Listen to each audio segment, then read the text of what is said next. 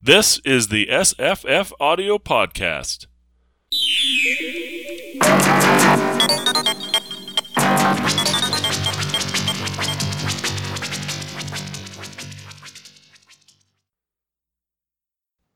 Hi, I'm Jesse. Hi, I'm Small Holy Water. I mean, Paul. Hi, I'm Marissa. Hi, I'm Evan. Hello, I'm Terence. And we're going to talk about Valis, a 1981 science fiction novel. Science fiction novel by Philip K. Dick. Um, I think- Fantasy novel, maybe? Um, it's Something first um, published as a paperback, I think. Um, and then on the cover it says the long-awaited masterwork, now published for the first time. Um, Um, You didn't like it. you know what? I was Um, going in with very low expectations, very, very low expectations. I've been avoiding this book, and I I was quite enjoying it at the beginning, uh, but by the end I was like, yeah, well, the first half is is is the best part, and it's it's science fiction in the sense that it's most of it takes place in the head, and then it becomes an ordinary, boring story after the film. oh, I, I really enjoyed the film, the discussion of the film. Yes, but yeah, that was great. after that it goes downhill. The film was good. Well, that's a that's it's not exactly like I'm looking at the Wikipedia here, and it says the plot of that film is is the same as Radio Free Albemuth, which is not really true. Uh, Radio Free Albemuth's plot is a little bit different than that fictitious film. Hmm. The I mean, you got the Ferris F. Fremont and that kind of dictatorship, that that kind of parallel universe Nixon.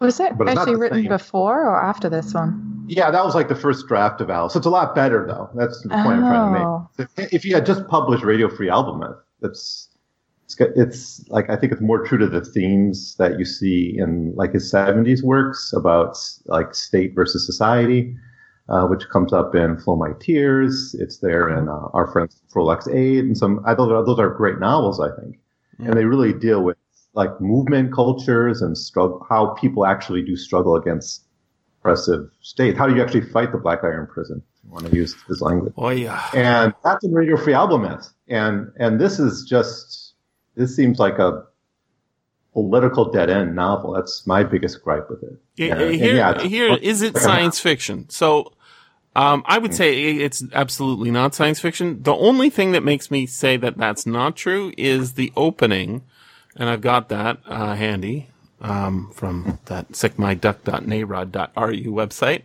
um, and it gives a definition. It says Valis, acronym of Vast Active Living Intelligence System from an American film of the same name, a perturbation in reality field in which a spontaneous self-monitoring nego, negentropic vortex is formed, tending progressively to subsume and incorporate its environment into arrangements of information, characterized by quasi-consciousness, purpose, intelligence, growth, and an armillary coherence. So, uh, uh, honestly, I believe that's all gobbledygook and it's supposed to be gobbledygook. But then the important part is Great Soviet Dictionary, sixth edition, 1992. So we know that the framing is science fiction. There's a 1981 novel. Um, he's got the Soviets still around in 1992. well, yeah. Uh, he's bad at predicting the future. Um, it's not a prediction, but as usual, this is uh, supposed to be framed as a science fiction novel. But other than that, um, and the fact that it's got this cool idea of his brain being broken into two, right, which he used in many other. Well, he's, a lot of these things are used in many others, but he even quotes. I love how he, in the middle of the this novel, he starts giving the copyright details about about his other books, or that, was- that that was hilarious. It's like, what am I reading? Yeah. What's the what's the drug book uh, from the seventies?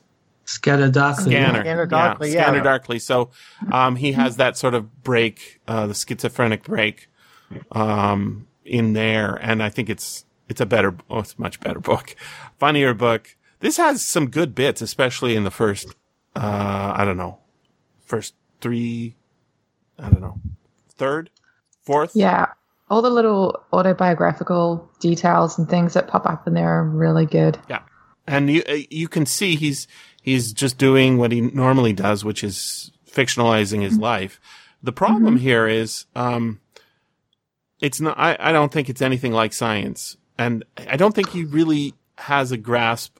I mean, I don't think most people, even the people who are supposed to be scientists, have a grasp of what science is. Uh, because he's, uh, like, just in this definition, I mean, I'm not, I'm not stupid, but a perturbation in the reality field in which spontaneous self-monitoring nego, negentropic vortex is formed.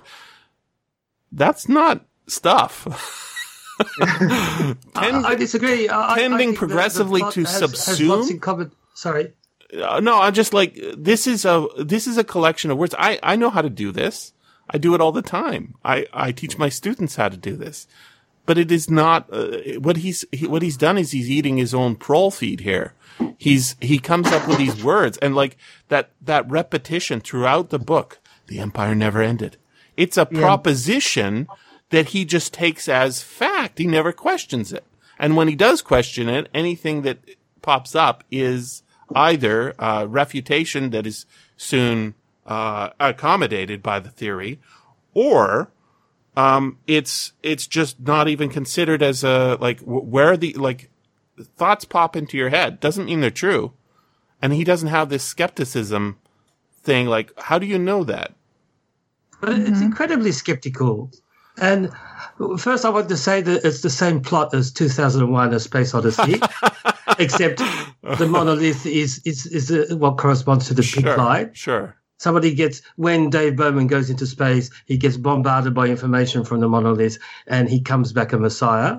Um, it's the same plot as Book of the New Sun, where um, man from another universe creates the hierogrammates in a in a hyper universe, and they come back to our universe, which may be the same, and program the creation of man and the evolution to their status by working um, backwards through time and making uh, things that came out wrong um, reverse. So the hero can reverse time. Uh, he's he's a messiah. Um, I, I think you're So- right. I think th- th- No, th- they are Terence, the same. Isn't this? Well, I was going to say, oh, yes, that's there, but it. I mean, isn't it so much done so much better in Radio Free Albemuth, where you, it's a real thing that is actually informing social movements that were resisting the state. All this leads him to is go on this weird quest for these musicians, and that did the soundtrack for this movie he saw, and then ended up seeing this two-year-old kid who may or may not be Jesus. It, I don't see where this gets us in any way. Yeah, and, and the the problem here is is this is more like metafiction, right? So. Uh, I, I really, I really like the idea that he's he's trying to reintegrate his his brain, right? He's he's he, He's trying to heal himself. yeah, he's he's got or Simon Simon heal me, right? So he he at one point he he puts his hand on um on Fat's shoulder. right? And that's like self-hugging, you know? like he's he's trying to integrate the things that uh, he feels distanced from and he's also trying to distance himself from it. But the problem here is is when he says that he he uh fed his son Chris or Christopher a uh, he baptized him with chocolate and he fed him a hot dog bun. And he said that this is, this is, But uh, not the hot dog, which I thought was an interesting little touch. Can't eat the pork of the hot dog. but the hot dog bun is, is the body of Christ and whatever juice he was giving him was Jesus' blood. And then that, that not only was all that true, and he s- whispered it to, in his ear, you know, uh, I baptize you or whatever. And only Christopher ever heard it. And then, like, this is all stuff he actually's done. I don't think this is, this is, um, I think this is not fiction. like almost none of it is fiction, except, uh, where, where, where it goes off the rails into, yeah, like the, the actual plot of the book. I think you're right that it's nonfiction in the way that he lived, where he would bullshit people all the time. And so he's doing that alongside, it's all like real stuff, along with the bullshit that he's telling people and trying to like tell himself. And then every now and then slipping into, oh, this should be more, not science fiction. I, I It needs a plot, otherwise it's not a book. Jesus fan fiction. I don't know. Well, that's my, some of my favorite stuff in this book is him just bullshitting with the his friends, right? Yeah. Yeah, which that's- Yeah. They have a gr- they have, they have, great the stuff, great camaraderie. Yeah. Yeah, it's good, yeah, but it's I- I not. really enjoy that stuff. it doesn't. It doesn't push the the quote unquote story along. But honestly, I don't think there is a story. Uh, yeah, there's a there is a rough plot, um, and there's a bunch of characters, but really, it's like uh, he- keeps talking about his exegesis and how he has to keep writing it. How his girlfriend slash wife is upset that he's doing that. Um, we should be upset because what he's doing is he's just taking that and making it a novel. He's he's he's he's putting her he's putting her about in a small land of the of this story, taking It's so internal. From, It's, it's, his exegesis and taking from radio radio free Albemuth and basically distilling it into a story of him just wandering around with his with his other half, Horse Lover Fat. So if listeners didn't guess, if you translate my name like he translated his, you wind up with small holy water. right. Small is small is Paul in Latin, and Weimer is holy water, so small holy water. Mm-hmm. And mine will be Black Wandering Earth because Terence uh, is is Ter Earth and Errance is Wandering. But I I disagree again. You need uh, Radio Free Albemuth doesn't have as much of that theological, cosmological, Oh, that's why it's a better psychological, um, multi-dimensionality. Sorry, No, it has the, but it has the satellite, and it's it's not about this like this. In the beginning, was the word weird? You know, this kind of horrible. Philo- I mean, listen to this. Where is it? Uh, we should be able to hear this information. This is from the exegesis, or rather, narrative, in its neutral voice inside of us. But something has gone wrong. All creation is a language, and nothing but a language. But for some inexplicable reason, we can't read outside and can't hear inside. I don't know if you buy in the beginning was the word. If, you, if that's your thing, I guess that makes sense. But I, I don't see how. No, that- see, that's the thing is he, he, he takes that in and then he says, "Oh, this is uh, uh, literally." I, I I think it's important to understand why people are attracted to this book, um, because it's the same reason I'm attracted to Philip K. Dick's writing in general. Is is I look at it and I say, "Yes, here's a guy who gets it right in a certain sense," and that sense is, uh, very importantly, words are data as much as uh, visual data. The, so uh, I'm walking through the woods and I see a bear, right? The bear is, I don't know, scratching against a tree. Not when I'm just saying those words, you see a wood, you see me, you see the tree, you see the bear scratching, right? I present these, these words to you and they become reality. That's, uh, so anytime you have a word in front of you, or, or a sentence anyway, something that gives you an image, um, and that's why you can do that little game as a kid where you just say the same word over and over again, like dope. You say dope, dope, dope, dope, dope, like 500 times. By the time you get to, you know, 100, 100, you don't even know if you're saying the word anymore, right? You don't know what i i the word loses its sound and its meaning. That there's a kind of importance to the understanding of words on a page are reality. And we have to Oh, I- contend with this. And then the way to contend with it is how do you know that this is reality? Well, normally we could say, well, that's just not true. But when the words come out of people, people's mouths, right? Like Trump says, uh, it's, it's tremendous. I had the biggest turnout for my parade or whatever, ever, right? Or whatever, whatever No, he says, people, people have to take that information and say, is that true? And, and the thing is, is in dreams, which there's dreams in here, right? It's the same thing. You're presented with something and you say, is that true? And it's pretty hard to, I'm, I don't know how often you guys do it, but in a dream, finding out that you're in a dream is pretty rare. There are techniques that can allow you to do better at it, but it's because your critical faculties are not functioning. You, you don't say uh, critical as in like being able to criticize, right? They're just not op- in full operation. And religious people seem to be um, have that. It seems to be like they're presented with evidence, and then that evidence is either adopted and accommodated, ignored, or it causes a crisis of belief. And here, it's it's uh, this this pink beam thing that happened. clearly this is telegraphed far before in his life that something like this was going to happen, right? True. And the reason it's being telegraphed is because we all have this capacity. We all have this capacity to generate data uh, that is not present in in the universe of reality, and yet distinguishing it from the actual universe of reality. And it's right in in here when he says reality is that which, when you stop believing in it, does not go away. Right? Um, Right. It's great. The problem here is is if you have a uh, some sort of quote, quote unquote religious experience like he he had and has had multiple times as evidenced by what's going on in here he's trying to accommodate that reality but he's he's just spinning his wheels like this is Yeah. this is absolutely untethered He- to critical um saying uh, no no no no no yeah go for it He Yeah, literally said that when his friends are talking to him. He Mhm. he said is uh, every time Kevin tore down Fat's system of delusions, mocked them and lampooned them, Fat gained strength. Like just totally like anything contrary to what the patterns are that he's drawing made the patterns stronger. Well, that's self-criticism. Yeah. Yeah, It's, it's one of the most self-critical books there are.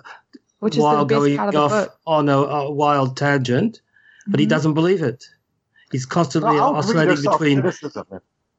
what?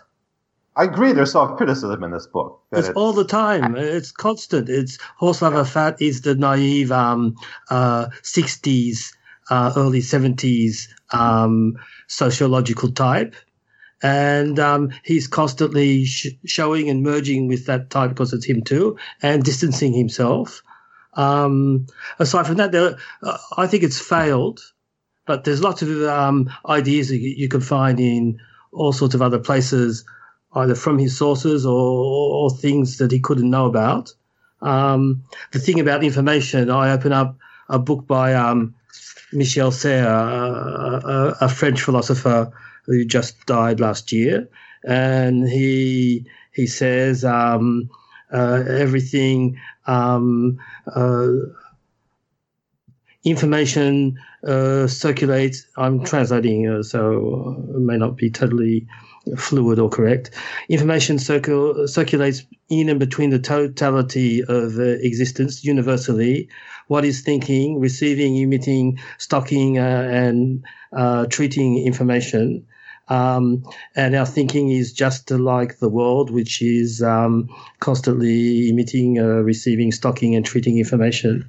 So um, it's not totally um, it's not totally just bullshit um, freewheeling um, discourse because he, he tries to translate what his experience was if we can get to what his but experience there's, was there's um, something fundamentally broken in in his his it's broken i agree. It's- uh, in but his- there's lots of good stuff too. I'm not saying uh, uh, I'm not saying it's I'm not worth reading. I'm what I'm saying is basically is that there's something broken in his head, and and that it's like there's he's he's a car engine, and there is a serious problem with the with with the mechanism, and so I, I picked uh, I, I did a search for black iron prison. Right, that's one of the these phrases that gets in his head, uh, got in his head somehow, and he can't let it go. But the wor- the one that's even greater in here is the empire never ended. Now, the thing is, is this is technically true in a certain sense, right? The Roman Empire never ended, right? We are told at some point in our schooling or education, we learn that the Roman Empire fell. And then we find out, oh, wait, not the Eastern Empire, right? And they, Right, wait, but then the the- Pope's still around, right? And well, the, the Pope, the- wait, wait, Jesse, the Pope is not the Roman Empire. You're it's you're the go- you're Holy going- Roman you're- Empire. No, no, no, you- you're going the whole donation of Constantine, and that has been proved to be absolute BS. proved, proved. You're, you're using one of these Well, it, words. it- that- it- it was made up. It was made up in medieval times to justify church power. The donation of Constantine never happened. So yes, the Roman Empire fell in 1453 when the Turks conquered Byzantium. End of story. The Holy No, Roman Empire see, you're is just a lie. declaring that, but for for for for not for Paul, for Phil, for for Fat, there's this thing that happens. He comes to the realization that time is not what we think it is. And he's not wrong. we don't understand time very well. So I want to read this section. This is when he, he's, he, he's somehow prompted by somebody to, oh, Kevin prompts him to, uh, talk about his exegesis. Uh, if this actually happened, whoever Kevin is, is basically, tr- he's teasing, he's teasing Dick. So he goes like this. Supposedly KW Jeter. There you go. Oh, You- really? I didn't know that. Wow, that's cool. Yeah. What was the other? Uh, there's another friend. Tim of- Powers, Powers is, is in here, supposedly Tim Powers gets mentioned. That, yeah, they mentioned a bunch of authors in the book, but I didn't, I didn't realize Kevin was a computer. You found a way some- into the upper realm, Kevin declared. that word declared. Isn't that how you put it in your journal? And then s- intrusively were thrown a part of e- the exegesis here. Number 48. Two realms there are. Notice the construction of this sentence. Upper and lower. The upper devi- derived from hyperuniverse, I or yang, form I of Parmenides. Now, I can see all this shit happening in his brain because I've had these thoughts myself. Is sentient and volitional. This all sounds like good sentences. The problem is, is they refer to themselves. The, like this is not. I'll just continue here. Listen, the lower realm or yin form two of Parmenides is mechanical, driven by blind, efficient cause. Deterministic determinism is broken. We are not even aware of it. So occluded are we. And then it ends with, the empire never ended. And then he, he continues, uh, this is, this is fascinating stuff, but it, it's, it's not really science fiction. Listen to this. A small, pretty dark haired girl walks silently past Fat and a huge old woman carrying her shoes. At breakfast time, she had tried to smash a window using her shoes, and then, having failed, knocked down a six foot high black technician. Now the girl had about her the presence of absolute calm. The empire never ended, Fat quoted to himself. that one sentence appeared over and over again in his exegesis and in this book. Um, it had become his tagline. Originally, the sentence had been revealed to him in a great dream. In the dream, he again was a child, searching dusty used bookstores for rare old science fiction magazines. Dude, this is my life. I understand this. Uh, In particularly astoundings. In the dream, he had looked through countless tattered issues, stacks upon stacks, for the priceless serial entitled The Empire Never Ended. If he could find it and read it, he would know everything. That had been the burden of the dream. I've had this dream. Uh, except it was comic books and I had to swim into New York under, I couldn't get into this building, but I could see through the glass that they had, uh, inside the flooded New York. There was a table, uh, floating on a raft and on top of the table were a whole bunch of comic books. I figured out how to get in. I swam in through a lower, dove down, swam in through a lower open window, came up and climbed up onto the, uh, what are those things? Uh, the f- f- uh, floating docks or whatever they were up onto the table. Try not to get the comics that are sitting on top of the table on top of the dock all wet. The barges, I guess they were. And gorgeous, wonderful, amazing comic books. So many to read, right? And then the horror. I can't get them out. I'm stuck in here. I can't take these comics. They'll get wet and be destroyed. It was a nightmare, right?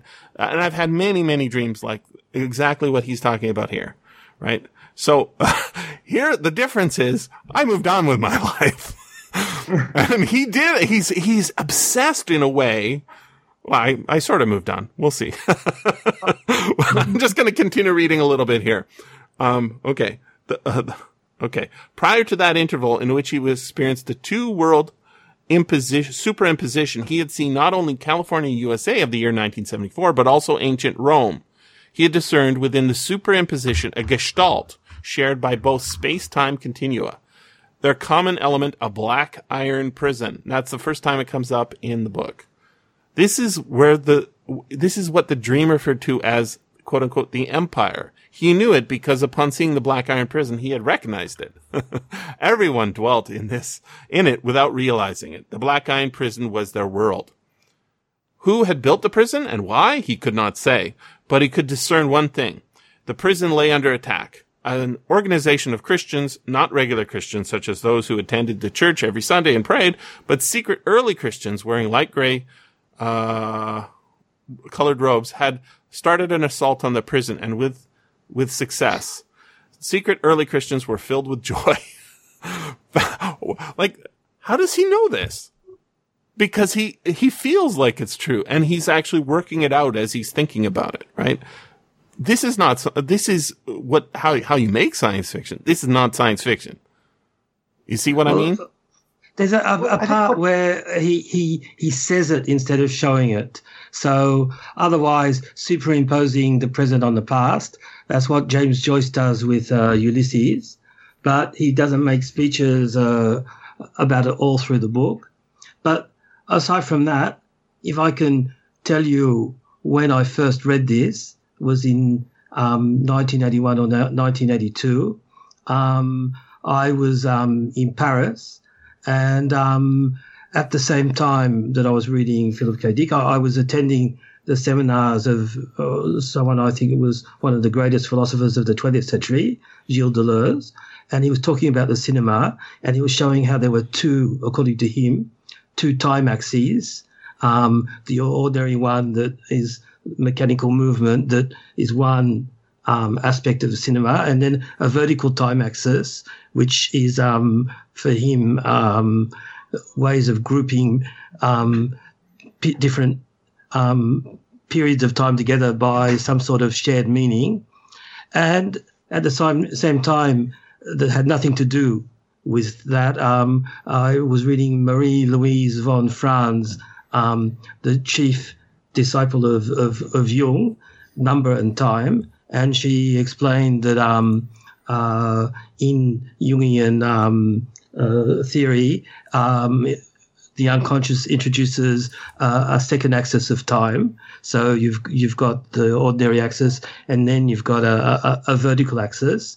And she had developed that in discussion with Wolfgang Pauli, um, one of the creators of um, uh, quantum theory, who kept up a, a running discussion with Jung uh, over 20 or 30 years. So it's um, uh, it seemed a, a pretty ordinary enough idea when I uh, read it, given the context of what I was reading. And uh, it is tied to some sort of um, not just philosophical speculation, and it's tied to um, a particular experience he had or a set of experiences. Mm-hmm. And his working, I think the working out of it, right? He had the experience and then the working out of it is what we're seeing here and in the, not that I've read it, but in the exegesis as well, right? It's, well, it, well, uh, it, oh, go yeah. for it. Yeah. Yeah. Well, no, I, I wanted, uh, because Marissa's been quiet and Marissa's read parts of the exegesis. So I wanted to hear her input, her input on the exegesis. No, I haven't read a lot of it. I've just been dipping into it when I read one of his books um, just to see That's still more than it. me. So, what do you yeah. have to say? You've been I, quiet. I don't. I didn't. I haven't read it in long enough to add anything to the Valis discussion. Isn't it? Isn't this like basically what it is? Yeah, that's what I was going to say. I think what's in here is the parts that you need to know for to understand what he's trying to say. And like to be honest, I don't find them that revealing. It's kind of nonsense to me. Well, it makes sense to him, sort of. But that the problem I think is is he is trapped by like the the the the big words that he's using, like they are they they feel like they mean something because there are definitions to them. But when you string them together, like usually when I'm doing this sort of thing, like as a sort of a game, it's it, you know, and I essay writing as a game, kind of. What I do is I write them first, and then I try and figure out what I'm saying. Because I just put the words together, and and it's almost like the way um, Star Trek uses uh, technobabble, or the original uh, Next Generation yeah. used technobabble, right? Is is they they say uh, or how's the doctors doctor say it reverses the flow of the neutron? How's it go? Well, reverse the polarity of the neutron flow. That's right. the third doctor. So neutrons don't flow. neutrons don't have polarity. so reversing the flow, and they, don't have charge either. So that, uh, well, that's what that's what uh, like. So it it's gobbledygook, but it sounds good, and the it's not, I guess gobbledygook is not the right word for it. but the important part yeah, is, I mean, he's not, he, he thinks that these words have meaning. And so notice it's a black iron prison. Is the, is the blackness refer to the iron? because they, there is such a thing as black iron. Or is it just a dark place? Is it a prison? Uh, apparently it's a prison. It is an iron prison. Does that mean steel will be able to get you out of this? Like, it's just a phrase that popped into his head at some point and he realized this has great significance.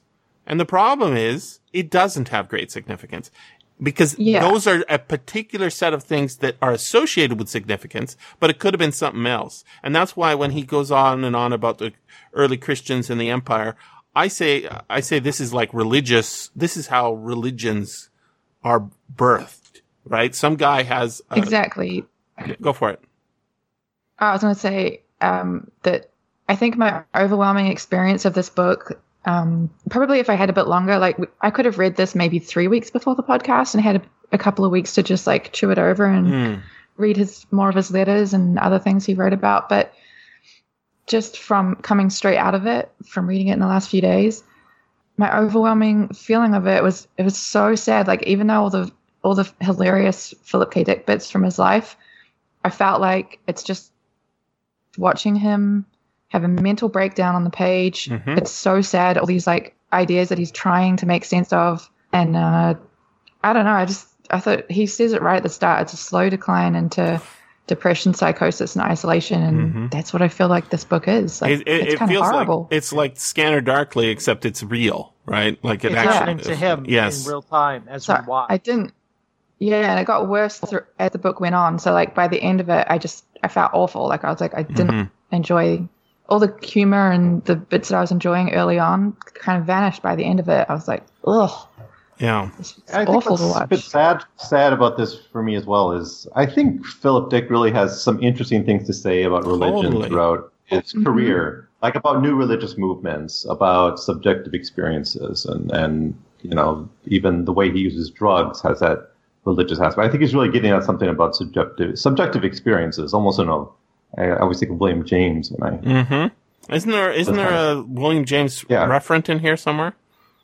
I think Probably. I, I think there was like Somewhere. a fake book title that was uh, on Variety of something. Maybe maybe. Wait, I'm is there- conflating Is there anything not referenced in here? So,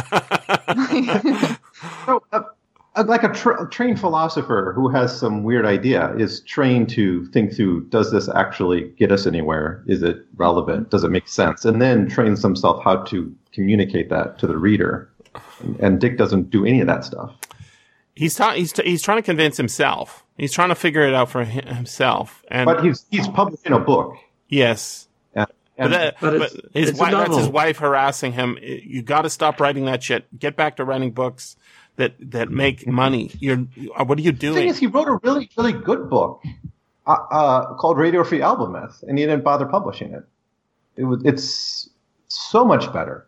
Interesting. I disagree. Uh, uh, this one, um, Valis, is, is really multidimensional. It's uh, masterful from the very beginning. I don't This think he, he's, he's, he's breaking down um, in this novel. He's just got so much um, translations between different types of discourse, including his fucked up uh, life. Um, the only sad thing I, I, I can see is that um, he um, is sort of grinding along, and he he feels that there's something to do with the relation with um, women that has to be sort of integrated into his uh, personality, and uh, it's it's male, male, male all along, and um, the, all the women are, are, are bitches and bastards who, who want everyone to die around them, and even Sophia is um, um, uh, just a, a couple of glimpses, and, and then she's off, and probably the next Messiah will be uh, a, a man again. So um, it's really one-sided from that point of view. But I don't think you can compare it with the Exegesis. The Exegesis is um, uh, a fake book. He never wrote um, that as a book. Mm. It's been put together, and there, there's ten times more material. So it's a selection done by um, some people um, who uh, I don't know how they were selected. Um, uh, Jonathan Lethem um, probably likes Dick a lot. Simon Critchley is a philosopher, and he made it clear that he thought all that was rubbish. Mhm. So he's um, uh, not the most sympathetic person to put together people's notes which could be totally transformed with the irony and the context into meaning something totally different. So this is a novel. I don't. I don't dispute that. What what I'm saying is um, that that it's. Uh, I don't think of it as science fiction novel. I think of more of a metafiction novel. It's not a fantasy either because it's it's too much about. I mean, he's dealing with with fantastic things that he he perceived as happening, and I don't. I don't doubt that he perceived those uh, perceptions. The problem is is um, it's it's almost too what it is for me to say, "Oh, this is interesting." I'm uh, like, it, it, I think it's most interesting to him, and that's that's uh, sort of the issue. Now, where it intersects with the stuff like in his previous writings, I'm like, "Wow, that's amazing that he he's working on these things earlier in his From the life. beginning. Uh, basically, right?" Um, I always forget the name of it. Uh, I, it's not I am this guy. What's the one with the with the gods that are taking over a small town? Cosmic puppets. Cosmic puppets. I always forget the yeah, name that- of it. Okay, Yeah, we, we like that one. That I, I like that one. So it has all the stuff uh, that's in there is in here too, except the difference there is it's it's a fiction novel that is not a metafictional exploration of uh, this guy named Philip K. Dick. Although the protagonist is very like Philip K. Dick, I feel like I'm much more grounded there because the reality is is being presented as a as a, a reality. Whereas here, the reality is like every uh, every time. I I, I kind of like it and the what he's done with breaking himself off from himself. But oh yeah, that's great. it's that's real. my- it's a that's pretty, brilliant. it's a pretty cool idea. The problem is, is it, it he he keeps it's like he gets stuck in this loop, and that's Yeah. the sad part, right? That uh, And he himself says this. Like, here is him talking about Valis and the exegesis. He says, um, he says, somewhere along the line, maybe years ago, I lost control of the idea so that it began to dominate me rather than I it.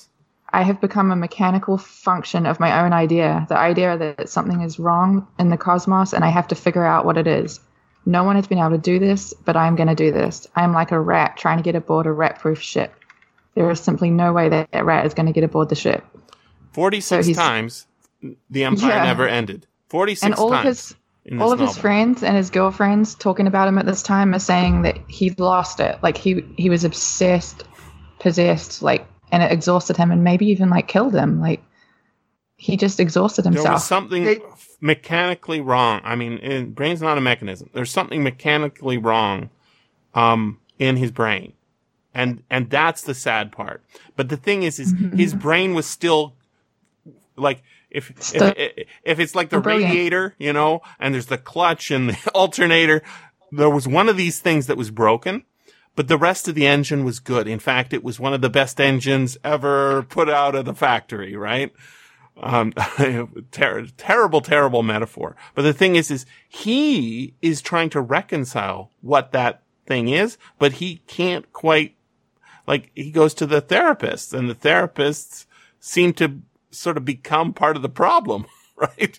They yeah, which is true. That like literally happened as well. exactly. And so that- he's, that's classic Philip Dick, right? Yeah, Yes. Philip Dick walks into a psychiatrist's office. Right. That's something he's done a lot, and that's actually become a- that's part of the novel I rather like because Yeah. it's it's going back to these themes about institution versus individual Mhm. and uh, you know what I, I really I really think Philip Dick is a political writer, and that what I find so vapid about this novel Valis and why I like Radio Free Albemuth so much is that the latter is is very very political, even though it's dealing with yes, some this similar is not a political book at all. It's, it's the right. opposite. It's, it's got like ennui about politics, even though like there's an opening scene where like the police steal his stuff or something. I don't know. Isn't that early in the novel? Where there's some politics early in the novel, but he just kind of yeah, no, it's not. Yeah, he talks about not Fremont. kind of yeah, goes it's, into himself. yeah. But every page of Radio Free Albemuth is is the society against the state. hmm And yeah, they're getting help from this satellite, but and the way it helps is basically by you know encouraging movements to do little things like get subversive lyrics into popular songs, right? But the the resistance is always there, and there's there's a hope there in humanity able to one day overthrow this Ferris Fremont. All right. Uh, In Valis, it's you got to find Jesus. That's the conclusion at the end. It seems, or or It- maybe it- all. it- it- yeah, it's a Christian distillation of the ideas of Raven Fravos. Is like, yes, Jesus is the way, even if his his interpretation of Jesus is not something that any Christian or Catholic church would recognize. And then in the It- Divine it's a- Invasion, the next novel, it's literally Jesus does come. I mean, that's a very. I haven't read that one at all. I don't know anything about You that. I just, I knew about Valis, but I hadn't read it before this. Yeah, that one I have not read at all, so I'm kind of worried about it. But I want to, I want to, I want to make, I want to read a quote from a different book here, one that uh, Terence mentioned, in in, in the in in uh, context of uh, Valis as an idea shaping him, and this is from Shadow and Claw, which is Gene Wolfe. Ah, yes. The. We believe that we invent symbols. The truth is that they invent us. We are their creatures, shaped by their hand defining edges. When soldiers take their oath, they are given a coin and a semi stamp with the profile of the autarch. Their acceptance of that coin is the acceptance of the special duties and burdens of military life. They are soldiers from that molded, even though they know nothing of the magic of arms. I did not know that then, but it's a profound mistake to believe that we must know of such things to be influenced by them. In fact, to believe so is to believe in the most debased and superstitious kind of magic. The would-be sorcerer alone has the faith in the efficacy of pure knowledge. Rational people know that things act of themselves or not at all. So uh, this whole idea of Valis, the symbol of Valis, basically took over his mind Mhm. and Yeah. and warped him to unfortunately his end. And it's a tra- it's a tragic story played out in a in a novel, whether you call it Jesse science fiction or not. He, we're basically seeing the breakdown of of Dick to this idea that had infected him in real But time. he did write one more good novel, Paul. He did write one more good novel, Transmigration of Timothy Archer, a mainstream Okay. novel, not fiction at all. That's a great novel. So he still had it in him when he got over this stuff. Somehow, I think he, he must have got over it, or maybe this had this cathartic effect, writing. Valis and a remission, yeah. Of course, he had the Owl in Daylight. That's in a nice works. word for it, Paul. That's back to Yeah. going back to this Valis nonsense. All right, I, I want to read this from chapter nine because I promised to do this, and uh, it- it's it's relevant. I didn't know it would be relevant, but it's relevant. So Philip K. Dick uh, wrote a poem in nineteen or published a poem, wrote a poem, nineteen seventy seven. I think it's wrote, and it was published a little later. I I think I previewed it for you on Twitter before. Uh, but I'm going to read uh, the opening to chapter nine, and then we will uh, read the poem, and then I'll give you the letter, which is associated with it. I think is pretty great. Uh, so chapter nine, Wordsworth Ode carries the subtitle Intimations of Immortality from Recollections of Early Childhood. okay. That's a way to start a, uh, chapter. In Fat's case, the intimations of immortality were based on the recollections of a future life. I love how he juxtaposes these two things. There's this fact I learned, which he does this all the time in this book and in, in, and in his own other life. I, I do it too. I just tweet out a little fact. He takes a fact and then he, uh, he just juxtaposes it with his own interpretation or his own experience of it. And that basically is fundamentally the issue I think is going on in his brain is that, that you can put these two beside each other is kind of the problem. Anyways, But but that's the science fiction aspect. I, I, I He- indeed he it would be. about the past and and the um, Black Iron Prison. It would but be, He but he does- that by it's saying not in fact, fiction, it comes from the, the future, problem. not from the past. the problem is, is it's not fiction, right? It's, it's his, hi- hi- it's a theory. And the problem is it's unfalsifiable except by other theory. Anyways, second paragraph of chapter nine. In addition, Fat could not write poetry worth shit. Despite his efforts, he loved Wordsworth's ode and he wished he could come up with its equal. He never did. That's pretty funny. Um, so here's one of the very few uh, Philip K. Dick poems. I'm going to read it. On a cat which fell three stories and survived, 1977 by Philip K. Dick. Uh, boldness is no virtue if it causes the surprised organism to fall a thousand years, wondering as he plunges how he went wrong and where the error lay. Little bodies coast on wind. Spiders, for example, sail on strands, and cats, they say, align themselves according to tides. But humans and their like drop as iron would drop, crushing and crushed, amazed in ruin. Uh, God seems to harbor on inverse ratio to size.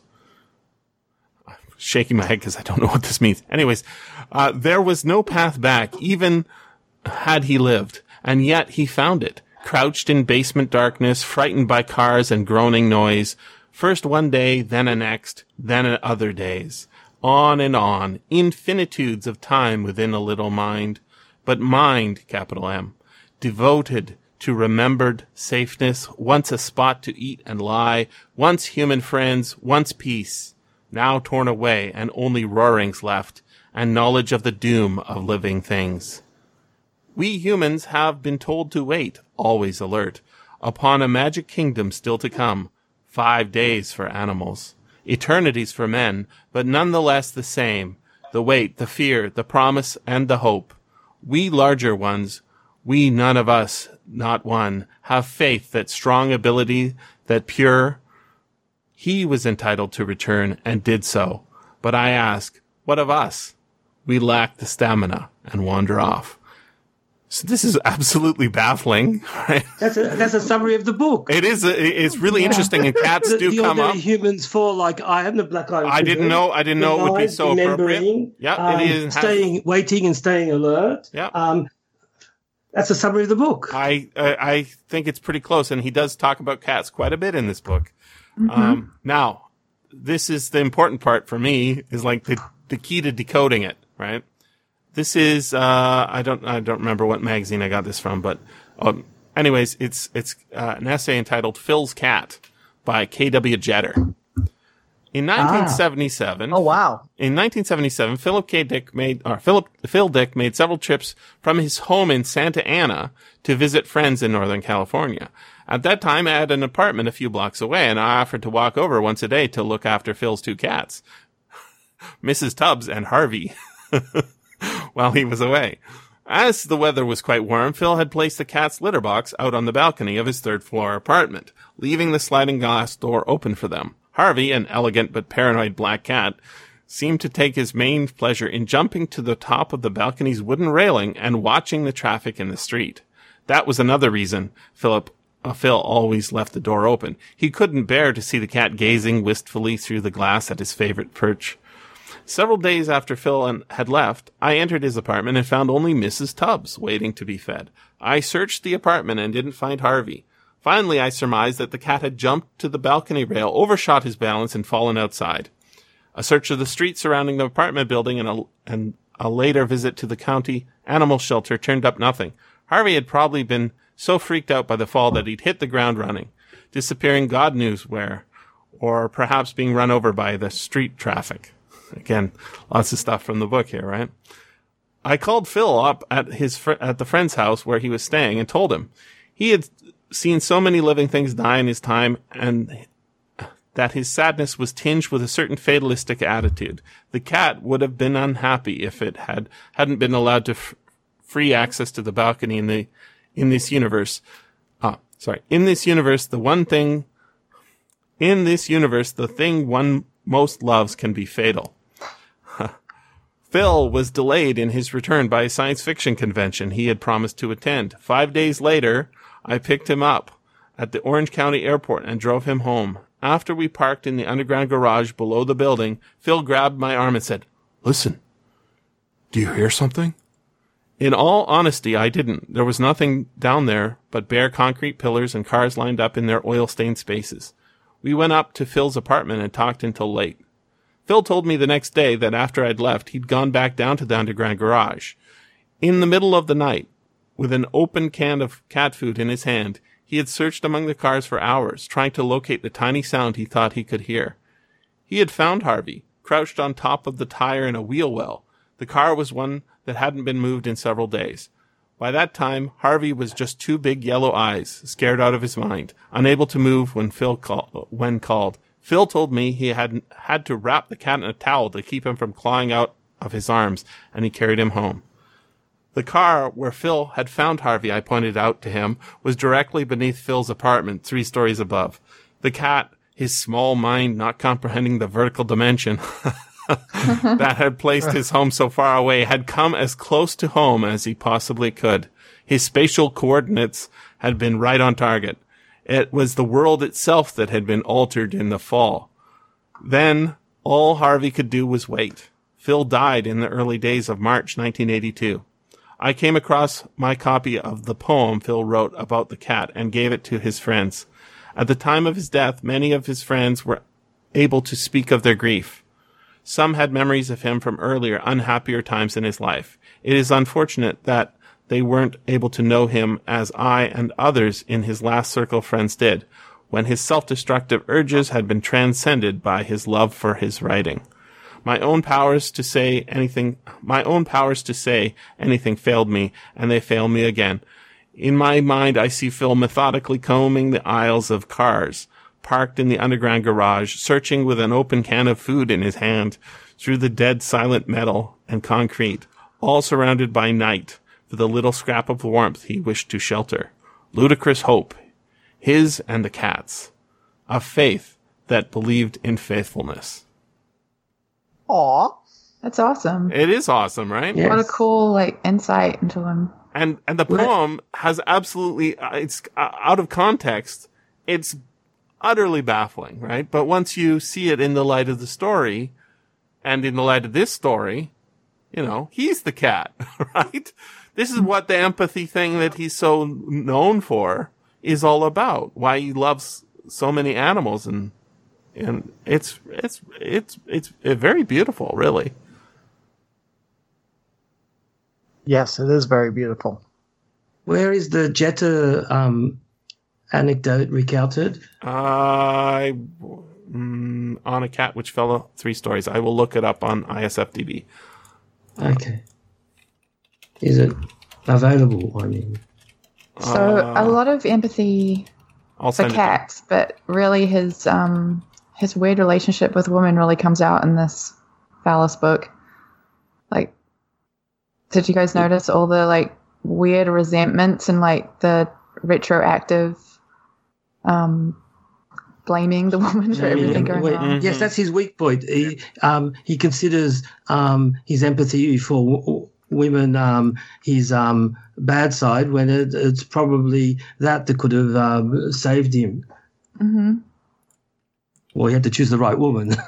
It it was amazing how he talked about the um, Sherri with the cancer. I thought like I hadn't had never heard a character described that way before who's suffering something so horrible like Mm. cancer, but he really is like, yeah, she's milking it. She's like, she wants it. She kind of Mm. deserves it because it's making her happy. And is that his like, get- is that his perception or is that the reality? Right. So uh, yeah, exactly. Like people with can- cancer can be bad people as well. It's not like only good people get cancer. or maybe maybe that's not being bad either. But was she was she doing that? Did she know that she was doing that? Right. So like uh, when it, when presented with that statement that she's milking it, I would say like, how do you know that? Mhm. And if he says, you know, she said this to one person and this to another person, and uh, when it's convenient for her, she milks it. And when it's not, you know, like just citing citations, I say, okay, I can see why you could come to that conclusion, right? But uh, is she know she's doing that, right? So that's the I think essentially the the main problem is that he, he is con- he's confronted with both sense data and actual sentences and and both of them are not subject to critical uh, questioning right so um i saw a ghost once i'm satisfied that my seeing of the ghost was in my head rather than uh, in the reality but if it wasn't i can imagine uh, being more uh, accepting of the idea of ghosts. I love the idea of ghosts. I think about it all the time. Unfortunately, I cannot believe in it, right? So that's the, that's the cool thing is, is he, when we have access to his, his life, we actually better understand his fiction, right? hmm And, and, and this poem is completely baffling without the, without having read Valis and without having known a lot about Felix's life and this letter, which tells how the incident came. It says it was, uh, part of a letter written to Laura and Anne, uh, December 24th, 1977. and uh, it was in Last Wave Summer 1984. And I said, I, I think uh, the the personal element is um, part of the style as well. I mean, it's the shadow out of time, mm-hmm. um, told um, with the experiential aspect of what it feels like to have a a voice um, from a different uh, century i- inside your head. Mm-hmm. Um, that's again, Anamnesis, right? That's the N- n- n- not exactly an- anamnesis because the voice crops up and is talking to him, Thomas, um, and has more knowledge than he does and, and um, understands what's happening quicker and, and teaches him things. Um, another example is um, once again uh, Jung. Um, he uh, gave himself over to his hypnagogic images, as uh, Dick uh, talks about in, in Valis.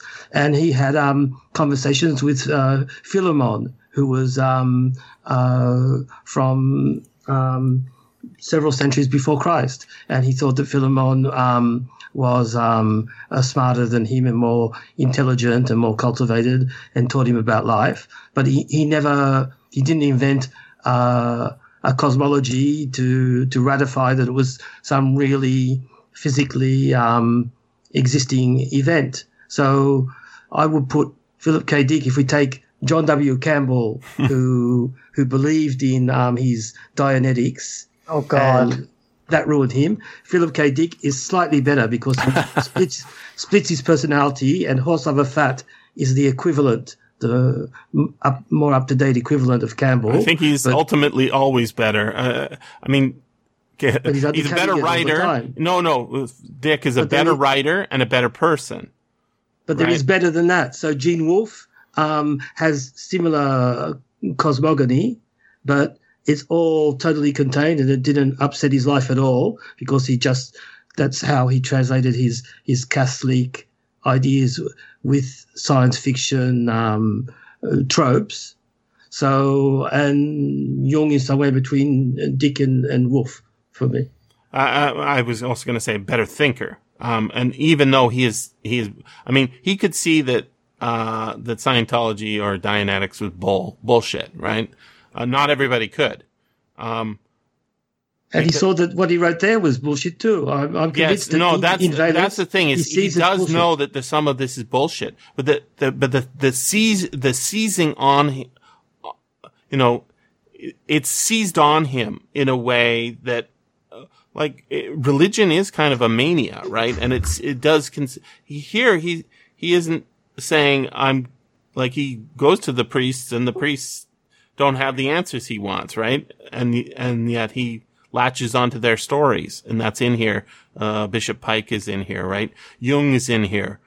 Everything's in but here. But he doesn't understand you. Uh, w- well, I mean, he's doing his best, right? But the problem is, is he, i i I, I was thinking about like, if he, if Philip K. Dick had access to the internet, this might be the end of him, like much faster end, because, um, it is like, if you look up anamnesis, it has the remembering of things from a supposed previous existence. And then there's a medical term, a patient's account of a medical history, right?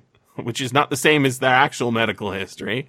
And then there's the third meaning, the part of the Eucharist in which the passion, resurrection, and ascension of Christ are recalled, right? And then it goes to the Greek, and that's, I mean, I do this all the time. I obsess over etymology and say etymology is everything. And then I say, no, it isn't. right? But I, he doesn't, he, he doesn't have that no, it isn't part as much. It's, it's, it's almost like he's, um, uh, in, what's that, um, improv? You know, in the improv, somebody says, I'm a toaster, right? if you're doing improv class, the first lesson, I've never done it. Uh, first lesson of improv class is never say no, never contradict, right? You always go with it, right? Unless the whole thing is to say, always say no. Have you eaten your toast? No, right? Why haven't you eaten your toast? I don't know, right? You just keep going on, right? So you'll always go with it. And the thing is, is sometimes you shouldn't always go with it. Your sense data or the sentence in front of you shouldn't necessarily be uh, accepted. And that's why when you read Jabberwocky or, you know, Alice in Wonderland, right? Um, that you're presented with, uh, all these sentences that seem like they have meaning, right? Brillig. Was Brillig. right. Um, the, his Vorpal sword, right? And, and now if you look up Vorpal, lots of people, a Runcible spoon, right? People, my dad used to have a Runcible spoon. Turns out it was a, uh, spoon for, a serrated edge spoon for, uh, grapefruit, right?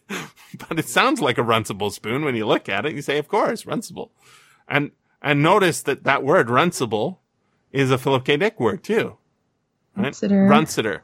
And that, that obsession, that, uh, that taking in of words on a, it's something animals don't really do, right? Birds can repeat words that you say, uh, but they don't really generally understand them, right? They don't see them as the sentence object description of reality as a one-to-one map of reality that is presented as sense data. And that's so important that it's almost like we can fall down a well of, of only believing in this one book that was divinely inspired from 4,000 years ago or whatever. And, and that's what really the whole New Testament is, right? It's a whole bunch of dudes writing furiously down experiences that they never had with a guy they never met. And Philip K. Dick's doing the exact same thing. And then when he finds out that there was these guys doing the same thing, he says, my God, they're exactly like me. I must be one of them. The empire never ended. and he's wrong. I mean, I think he's wrong. Pretty sure he's wrong.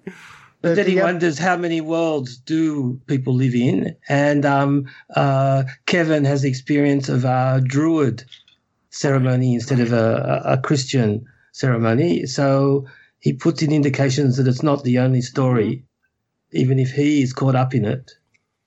Yep. Uh, pretty much Sorry. no, it's not a regular Philip K. Dick novel because it's got a- a half hour of uh, what notes at the end, basically Yeah, the, excerpts. append- the appendix. yeah, tractates He's cryptica scriptura, uh, aka uh, writings uh, of obscure writing. No, it's his Silmarillion. It's the, the genesis of really- his cosmos. Yeah, or the, what what did he call it? Uh, uh, in, in Tra- no, in the early in the book, he he made a cosmogony. cosmogony. Right. Cosmogony. Yeah. Usually, Like- it takes whole cultures to make a cosmogony. he says, but of course, it, uh, uh, uh, Fat created his own cosmogony. But th- that appendix is kind of useful because it's it's actually just uh, quoting the selections of exegesis that he quoted in the book itself. So Yes. it actually is a convenient reference. no, I, but that's what I'm saying. This is not a Philip K. Dick normal novel. But if you actually go through it point by point, you can kind of construct his argument. In my episode on Valis, I, I sort of do that, or if anyone's interested. Mhm. Yeah. Yeah, I listened to your episode, Evan, um, Yeah. and I was thinking actually for anyone listening to this, like it's it's a really good episode. I think, Definitely. yeah, really fun. I must have heard it a long time ago. It was a when did it come out? Must I don't know. when was I? Earlier Like some than winter, winter. Okay. Yeah. I was, Yeah. Or towards the end. Toward yeah, it was one of the last ones I, I did. Obviously. I was happy to hear it because I started, you know, listening to like other people's thoughts on this to see, and I was a little bit. People just seem to get so caught up in this novel and take it, I don't know, kind of as if there is some, As a gospel. yeah, Yeah. Like it was, it was kind of made Well, me there's- feel awkward. And then when I there's listened to that your op- episode, I was like, thank goodness someone else is thinking exactly what I was thinking. There is a, uh documentary called The Gospel According to Philip K. Dick. Uh, I'm looking at the Yeah. appendix here, Appendix 50. Listen to this. This is just, it's just insane. The primordial source of all our religions lies with the ancestors of the Dogon tribe. Where's his source on that? Source needed. When who got their cosmogony and needed, cosmology directly from the three-eyed a- invaders who visited long ago. Again, a, sor- a citation needed. The three-eyed invaders are mute and deaf and telepathic. Uh, could not breathe our atmosphere, had elongated misshapen skull of Ik- Ikhnaton, so something fishy, right? Just like the people in their their what fish fish tribe can't carry guns, right? And emanated from our planet in the star system Sirius. Emanated from a planet in the star system Sirius. Although they had no hands, but had instead pincer claws, such as a crab has. they were great builders. They covertly influence our history towards a fruitful end. Now, if you can say that and not be skeptical, uh, you deserve to be treated by a very careful and nice doctor. I think Um, he's skeptical. He's doing his Kilgore Trout um, imitation. Yes. um, the, but the, the, the, the Do- Dogon stuff reminded me of an episode of Cosmos.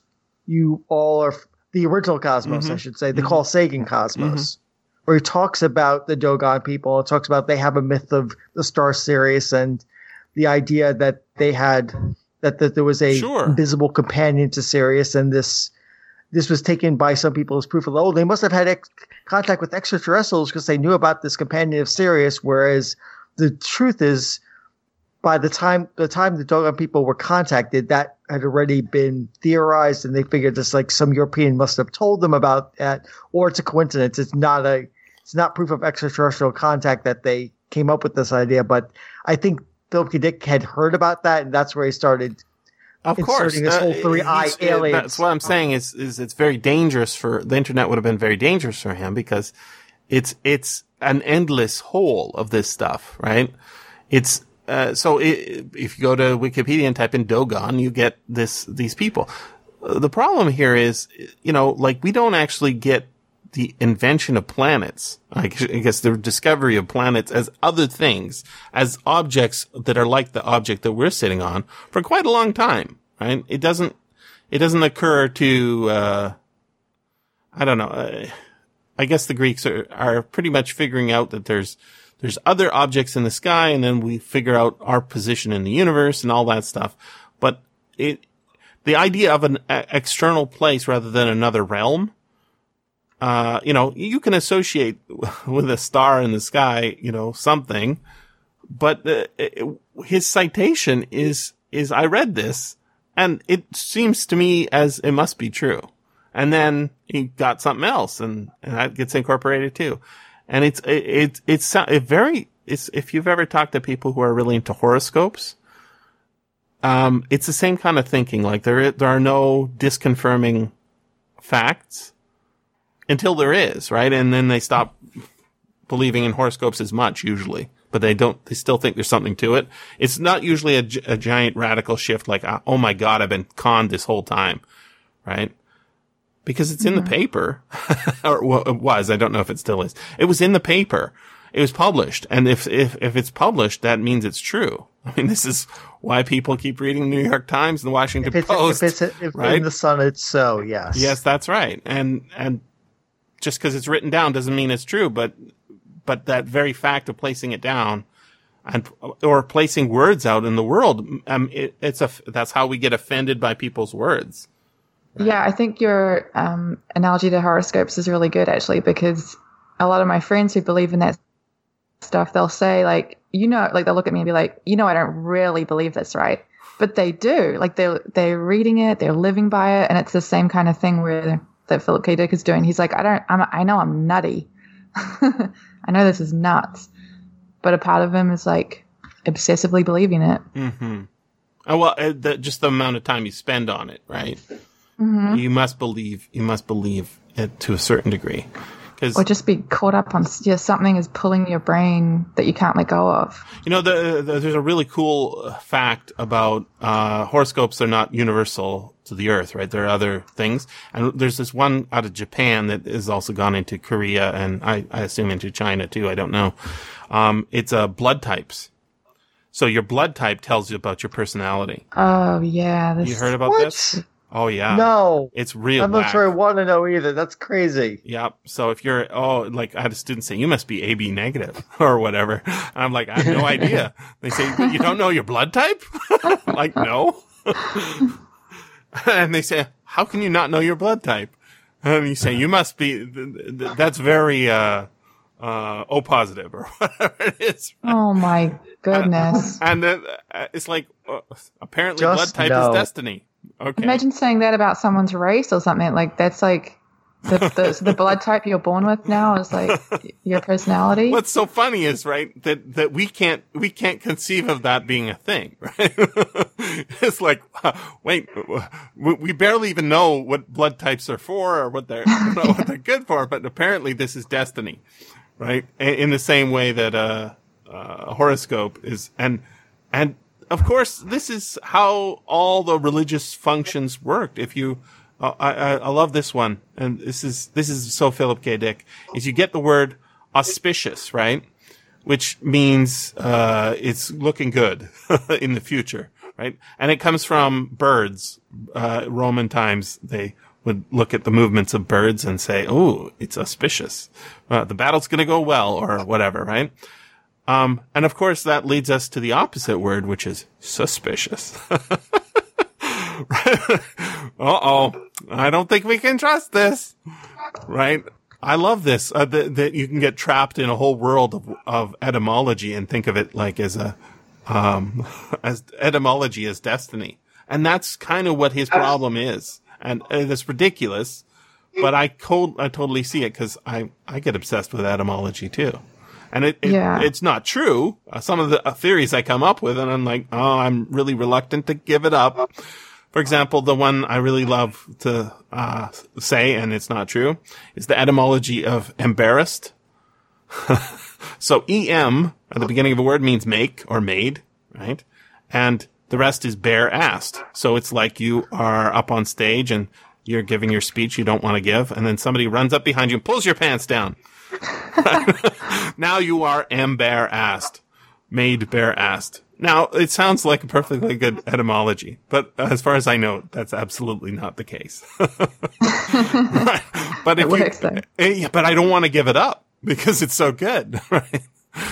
Um, and so yeah, you can you can get obsessed with etymology as destiny, and that there are these magic magic words. Um, uh, I was doing a poem with a student yesterday, and the word pickaninny was in it, and this is a, a negative word. You're not allowed to use this; it's offensive. Um, well, apparently, now Well, well, well, I was I was thinking more controversially. I mean, pickaninnies is bad. thing. I was I was I recall some years ago that someone got upset by the word niggardly, yes, Oh, yes. of course. which which has no etymology at all with that word, but it sounds close enough that some people got upset about That's right. about it. That's right. So yeah, um, the airplane was retarded by the braking process. now everybody's upset, right? Yeah. Um, Yeah, it goes past the meaning. Like now, just the sounds magic- are it's a magic people. sound. They don't. Yeah, You they put 'em don't care what the actual meaning of the word is. It's it. The sound of it is now right. offensive. That's right. Because, uh, and the reason it's offensive is because words are presentations of reality. And, and that we are the species that does that, right? Uh, uh, other animals communicate, but as far as I know, none of them use words. The, the whole whale language thing, I don't think we were looking at it the right way. Otherwise we would have cracked it already. I think we're looking at it completely wrong. Um, it's got to be some sort of like we're we're thinking it's horoscopes and it's actually blood types, right? Well, it had nothing to do with the way communication. There are other ways of communicating rather than language. Um, uh, you know, computers operate apparently in ones and zeros, right? Uh, but nobody programs in, in binary ones and zeros. They program in programming languages, uh, COBOL and, uh, uh, I don't know. That's the only one I know. C++, right? They program in uh, other languages. So when we're presented with uh, an experience, like I saw a ghost or that's a nice hat, even though nice is a subjective term, it's a red hat, right? Or red's a subjective color. We're presented with some sensory data. Red hats are not nice hats. that's right. Words on a page, uh, words in your ear, uh, words on a sign. Um, it's like seeing a, a stop sign in red and then the word go instead of superimposed over where the stop would be. Um, it- it's going to cause a dis- dysfunction within us. Yeah, Because, that's this book then. Yeah. yeah, it's something like that. And, and, and that's why this book has power. It's not because the book, uh, and his particular experiences are, uh, a truth that's being revealed. it's the the re- the revelation of these things is surprising because n- almost nobody ever talks about this stuff. Yeah, it's a truth of Philip K. Dick that's been revealed, which I think is what's awesome about the book. Mm-hmm. It's not something that you should read and, and take like people are taking it as if It's not a universal truth. It's Yeah, Yeah. I, I knew a lot of the stuff from this book and never having read it before because people talk about it so much in his other writings. You know, yeah. It's and he, just- do, go I for have it. this quote of how he uh, how he described it to um Anne, Mm-hmm. his ex-wife. He said uh, he called her up and told her delightedly, "I'm writing an autobiography about both of my personalities. I'm calling it Valis." oh, So, and it's true, and that's why Terence is right. It's very skeptical as well because it's it's both of his personalities are on the page: the skeptical side and this other thing.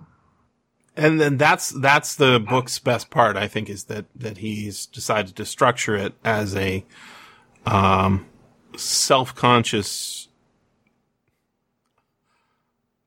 whatever, right? Yeah, it is like literally self-exploration. self conscious, right?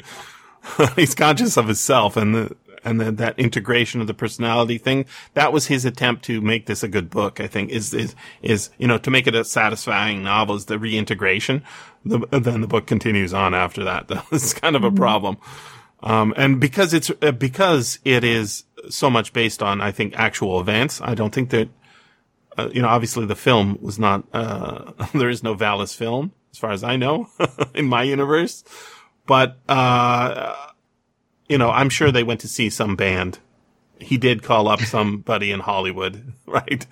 Um he tried to leverage that. Uh th- that lady uh wanted to have some of his sleeping pills so she could kill herself or something very approximately like that happened. Um and then yeah, he tries actually, to Anne turn it said into that, a that novel. she was really surprised that he wrote about Gloria that way because she said that that did happen. There was a girl named Gloria mm-hmm. um, who died that way, but he barely knew her. so Well, she was like he surprised he how he made out and hear that he, yeah, that it was a friend of his.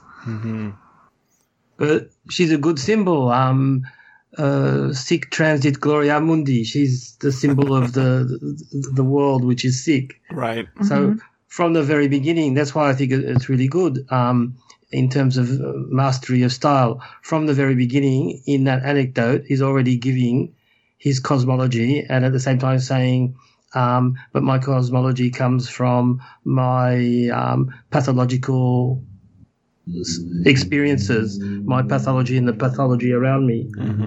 hmm And I think he's constantly sending up the or, um, pre-cognitively the people who believe uh, the book and take it literally. Yeah, there, there are some funny too. bits in in that that self reflection. I think I think that there are some really funny bits in there that are are pointing to yeah exactly that. Yeah, that's why I'm surprised that people take like some of it so seriously. Because I'm like, he's literally in here, like, like making fun of that. Mm-hmm. he can't. He, he's deflating the thing in real time, and people still think it's real. It's like, aren't you not reading the book? Yeah, And thinking about that movie, um, and uh, and this is again, if he lived in our age where we can access movies, like I can get uh, a video pretty fast, and then I can freeze frame it and rewind and watch the same scene again, looking at all the different parts. When they're talking about watching the the pot uh, show up in the film, right? Mm. First, it's a, a water jug held by a lady down by the river, and then it's over here, and they, they think it's a fish symbol. The reason you think it's a fish symbol is because of this, but it's actually the the DNA molecule, and this actual this actual pot exists. Oh my god! And then thinking to how it connects to other stories like Galactic Pot Healer, right? Which is such Yes, a great That's what I was thinking. great too. call call is like oh this this pot actually did exist right this this pot given to him by one of his uh, ex-wives or whatever um and so many things like that are like oh yeah of course this is i he takes this little or the jewelry in High Castle right the the idea that this one uh, I mean, Philip K. Dick knows how crazy he is. He one there's a scene Yeah. where at the beginning of the book, he's he's uh, at a funeral. I think this is at the beginning. He's at a funeral, and there's a photograph of him leaving the funeral early because he can't take it. He's climbing into the he's climbing into a Volkswagen. Yeah, I love that part. And then he's questioning like who's he's like embarrassed about it and then he's like wait whose reaction is more authentic like That's the right. husband that's not saying anything and putting the rose down on the coffin or the guy crying in his parked car Right. like all alone like the oh, the boyfriend Yeah. crying in his parked Yeah. car If he if he were a girl, if Philip K. Dick were a girl, um, he would be subject to a lot of criticism that he, uh, I don't think is subject to oh yeah maybe because um, he takes things emotionally in a way that makes him feel very, I don't know, ditzy or uh, something. And he's, and he's quite pathetic he is uh, he is incredibly pathetic in many ways, um, and of course, pathos is is great for feeling. Uh, doing a little Philip K. Dick there, right? He's getting obsessed about that word, empathy versus sympathy, and blah blah blah. Uh, but uh, I'm thinking about how how great he is at saying that experience of watching a film and not seeing it for exactly what it is and all the parts and how it's all put together. But if you, if you apply the rules of film watching, uh, that the, these folks have as they go to this movie and watch it, some for the second time, some for the third time, right? Um, those rules really do work when you watch a movie like Blade Runner, right? Whereas if you're not paying attention to certain details, and of course, uh, then there's the, all this stuff of, well, did, did, uh, did they intend this to be the meaning, right? the unicorn scene? Oh, well, yeah, I think that unicorn is supposed to be in there, right? Uh, what about the eyes being lit up, right? Um, does that mean Deckard's a replicant too, or is that just, right? And then different actors disagreeing. What's so great about that is it's a piece of, as a piece of fiction, um, I'm allowed to spin up as many theories as I want, and as long as I can point to something within the text, I'm golden. Right? But as soon as I try and uh, say, well, the production techniques required that they have this and they couldn't do that thing, that's why there's light in his eyes. Um, if you start talking about things outside of the film, um, what is the, where's the meaning, right? If there, if we're talking about the whole of the universe rather than that film, then the meaning goes out the window and becomes uh, macro focused in the wrong direction. And that's what's so cool about that film is he's saying we have to go back and watch it again and see what was, I didn't see this the first time. Um, and, and then when they go talk to the directors of the film, right? Like this is like, imagine we add Phil to, uh, Philip K. Dick to the uh, Skype call right now. Okay. I said, well, we just finished your book. Um, and w- w- these are the thoughts we have. What do you think? At the time, he would probably have different thoughts than he would have now, what, 40 years later, right? Yes. Um, and, um, That's almost guaranteed. Reading would his write- our- writing about his own exactly. books. And we would be, we would have a changed perception of the book because of that. But what's so great is as a piece of fiction with a fixed beginning chapter and a fixed end appendix, everything in there is, is searchable. And yes, there are different versions with different commas and maybe something excised or something. But any particular piece you look at and you say, I mean, this is what I do with reading short and deep and this podcast, right? Is we're looking at the text and saying, what does this mean? Is this cool? Uh, what about this idea? What about that idea?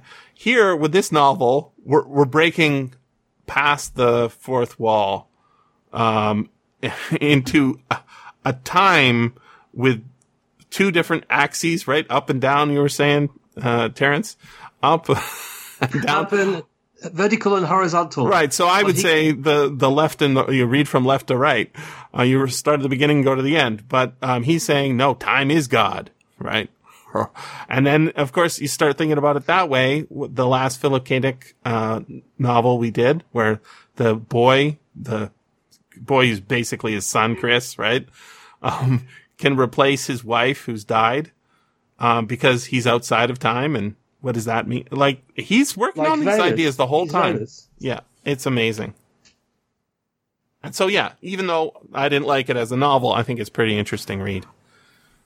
It's definitely interesting, but Um, yeah.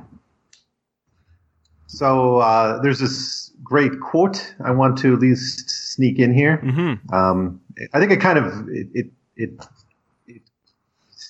kind of like what we're saying here about how seriously should we take this, and how serious did Dick actually take this this novel. So it's it's when they're doing it's when he's doing the Parsifal thing, and, and I like Wagner, Yep. so I, I paid special attention to this part. Um, and there's this paragraph.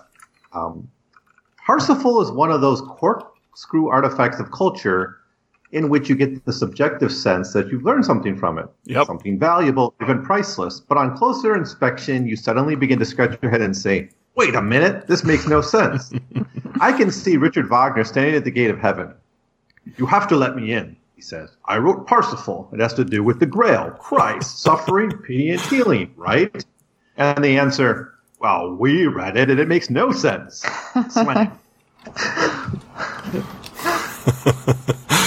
Sweating. There's So some. good. That's really good. comes back to it later, doesn't he? And, and doesn't he say that things that don't make sense are, are in fact um, uh, good sense? I mean, which heaven do you go to? The Yaldabaoth heaven and get excluded, or or the other one? Good question. Hmm. He says later, um, would this then make Horse Lover Fat the savior himself, the savior saved? That seems to be the idea which Wagner expresses. Uh, this, and that's the conclusion of the story. It's what Sophia says, which sort of undercuts her. You're the gods, and that's the conclusion of the story. So he does the typical Nietzschean thing of saying that it's um, making um, Wagner glorify stupidity, but then uh, he sticks with the idea of the the wounded uh, healer, the sa- uh, self-saving savior. The Grail King, yeah. This is interesting. Um, do you, you guys are all watching Watchmen? I guess we talked about it a little bit before we started. and We're saying not going to talk about it, but um, there's a similar uh, joke in um, in I don't know episode three of Watch. I just watched that, yeah, the third episode. Is that what what made you bring up the Parsifal? Do you think? Because I thought Uh, that joke was pretty no, great. I, you have to talk about Parsifal with this novel. In fact, Terence was saying something about the world being in kind of enduring suffering. Well, that's that's also Parsifal stuff. hmm But um, you know, a morph, a morph, however it's pronounced. The guy, the, like the Grail Knight with uh, the king with the wound that doesn't heal. Amfortas. And Fortis, yeah. So the um, Anyways, Watchmen. Yeah, so the, uh, in uh, there's a the third episode is framed around this joke that uh, a character who's been recently introduced tells, and she tells it to um, her ex husband slash boyfriend, who is now a god, essentially. Ah, yes, that was good. you saw that episode? Yes. Yeah, I the two that- jokes. It, You think the joke has failed, and then the that's second right. joke. That's right. Um, uh, I guess Marissa hasn't seen it. Paul, you haven't seen it yet. Nope. Not Okay. yet. Um, wh- what's nice about it is it's it's a basically a callback to the actual Watchmen novel, um, and it's about the three superheroes go to heaven, right? And one of them is Night Owl. I don't think he's ever called out as Night Owl. Um, another one is Ozymandias, and the third one is uh, the guy she's talking to. What's his name? Doctor Manhattan, Dr. Manhattan, yeah. right? And um, God existence, he's an American, to quote the movie version. Oh, well, uh, did the comedian go to heaven? What do you think? in any no, case, no, Dr. Manhattan is God. uh, oh yes. So God, in, yeah, God, yeah, God is an American, and God, God, God existence, he's an American. That's a quote from the movie. yeah, that sounds about right. Um, And then there's a, a fourth person that, which is the woman. There are the three people the joke goes at it, and then uh, they, God thinks it's finished, and there's the, the woman that he didn't. second, the daughter of the bl- bricklayer. Yes. Yes. Well, in any case, the important part is uh, the question. I mean, this doesn't ruin the joke, but it it just points to um, uh, Night Owl uh, gets to heaven. He's standing at the pearly gates, and God's deciding whether he should come into heaven or not. And God says, "How many people did you kill?" Night Owl gets offended uh, at the idea, and he says, "None." And Night Owl is a great character, if you remember him, because he is super moral. Um, he wants to be Batman, but going around punching people is going to cause some problems, social problems, and he feels bad about the idea of killing people. Comedian, uh, is his uh, the opposite, right? He enjoys the killing. And the next person to show up is uh, oh, God sends him to hell because he didn't do anything um, to stop all the horror on the earth or whatever. And the next person to show up is uh, Ozymandias. And God says, How many people did you kill? And he says, Three million. and God says, Well, then you're going to hell. And he sends him to hell. And then the third one is Dr. Manhattan. Um, and he says, How many people did you kill? And then he gives a very long explanation and then says, uh, uh, So I'm sending you to hell. And he says, I'm already there. um, so the long story short of, of Parsifal, right? Um, I, I think it's, it's exactly right. Um, there are these things that seem to have great meaning, right? And then when you examine them closely, uh, that's not what they have. they have no meaning. They're action set pieces set up. Like, that's the way I feel about Harry Potter. I like Harry Potter, but ultimately it had, you know, I read the first book. I don't think I watched any of the movies except for one of them, half, half of one of them. Um, but the problem is, is, is ultimately it's empty. It's, it's a bunch of cool stuff happening, but ultimately it's empty. Whereas I feel like with Lord of the Rings, um, the experience is not just the great spending time on a walk with Gandalf and uh, some hobbits. It's, um, it's about meaning, right? Uh, finding meaning in, in existence and denying that meaning, uh, by hiding in a secondary world, but also trying to hide in the secondary world of our own in the earth somehow, right? I think there's something deep there. Whereas when I, I read Harry Potter, and maybe it's just an age thing, I feel like it's, it's about the setups for these, these action sequences of, of spell casting. And yeah, sure, you see some kids grow up and stuff happens and there's some revelations and twists and turns, but ultimately I don't think it has any meaning. So would, uh, Tolkien would go to heaven, uh, and Parsifal would, uh, uh, Wagner would go to hell, and, uh, so would Harry Potter's author, Rowling. J.K. But Rowling. Wagner Oh, also wrote God. Meistersinger, so I think it's it's a wash. That Say, say, has- say that again. Say that again, Evan. Well, there's other Wagner operas. You can't judge. Okay. Wagner. Don't judge me on Parsifal. Parsifal. Yeah. Um, I mean, The Ring. You've got to go to heaven for The Ring. Okay. Oh no, Valhalla. Yeah, Valhalla. You're in the wrong heaven, sir. Get out of here.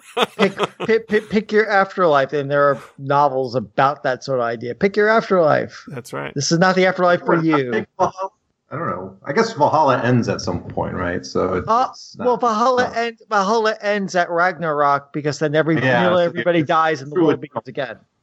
So yeah, Valhalla is a temporary heaven. Yeah, it's- regular That's a very permanent. strange- I, Take- I Well, like yeah, it. Yeah, that, that, yes, it's it's strange. and Mm.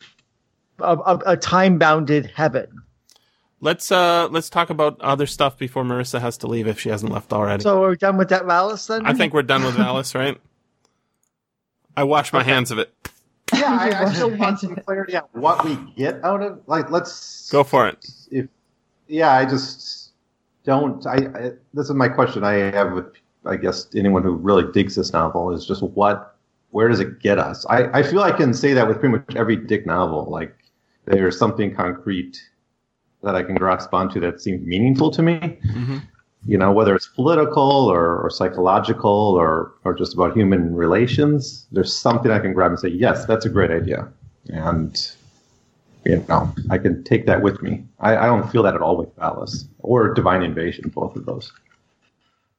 I, I think the only thing I really get out of it and, and love about it is just that it's just such an honest portrayal of how you can be kind of having a psychosis or thinking crazy stuff and getting stuck in that, and yet also be very aware at the same time of what's happening. Like, that's my favorite thing about the book. Mhm. he's stuck in the. I mean, yeah, I guess I'm talking more about the the, the, the, the whatever philosophy he's trying to get at. But yeah, I agree. Yeah, yeah. I got you. I was like, yeah, I don't find I agree. any I'm- philosophy to use. This whatever he was trying to do in the exegesis, I don't see what it gets us. Even if you can, like Terence can mm-hmm. point to other philosophers that maybe have similar ideas or there's some overlap, but those people make sense. Like, This is not a pho- this is not a philosophy. That's the problem. It's it, it, it's he's it's like pre-philosophy almost. It, right? it- it's a it's a personal cosmogony based on quasi half Gnostic beliefs, and I kept thinking of the role playing game Kult throughout the entire this, especially when he started talking about the iron, the the Black Iron Prison. It's like, well, that's well, I, I guess the role playing game Kult took it straight out of this. I didn't realize that they had stolen that idea before because I, I'm guessing none of you have ever played. no, I've never it. even heard of it, and I'm It, it, it- it's it's it's it's basically a role playing game that uh, Gnosticism is real, and yes, and you have awoken to rea- that reality is this is this prison it's and cult with a K. K with a cult, yeah, cult, cult with a K, and that one, and you can get to the one of the real realities, which is this terrible evil city controlled by these beings, and there's a black iron prison right in the center Hmm. of the city. And now I see where they got that from. I had no idea. They they stole it from Philip K. Dick. So I, I took that away from that's now. even weirder. Thinking of a role playing game that's about trying to find reality. Weird. It's like the I'm re- reading the Wikipedia entry: disappearance of the demiurge. Yep. in in in, in uh, any sort of role playing game, you've got this module, right? And the the art the uh, what are they called? Keeper or the dungeon master has access to the reality, right? And then the players are trying to explore the reality. What's so funny is in a game like this, that there there could be like, uh, okay, the players are in a black iron prison.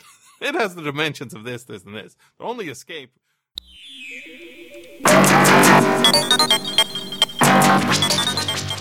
This has been the SFF Audio Podcast. Please join us at www.sffaudio.com. And thanks for listening.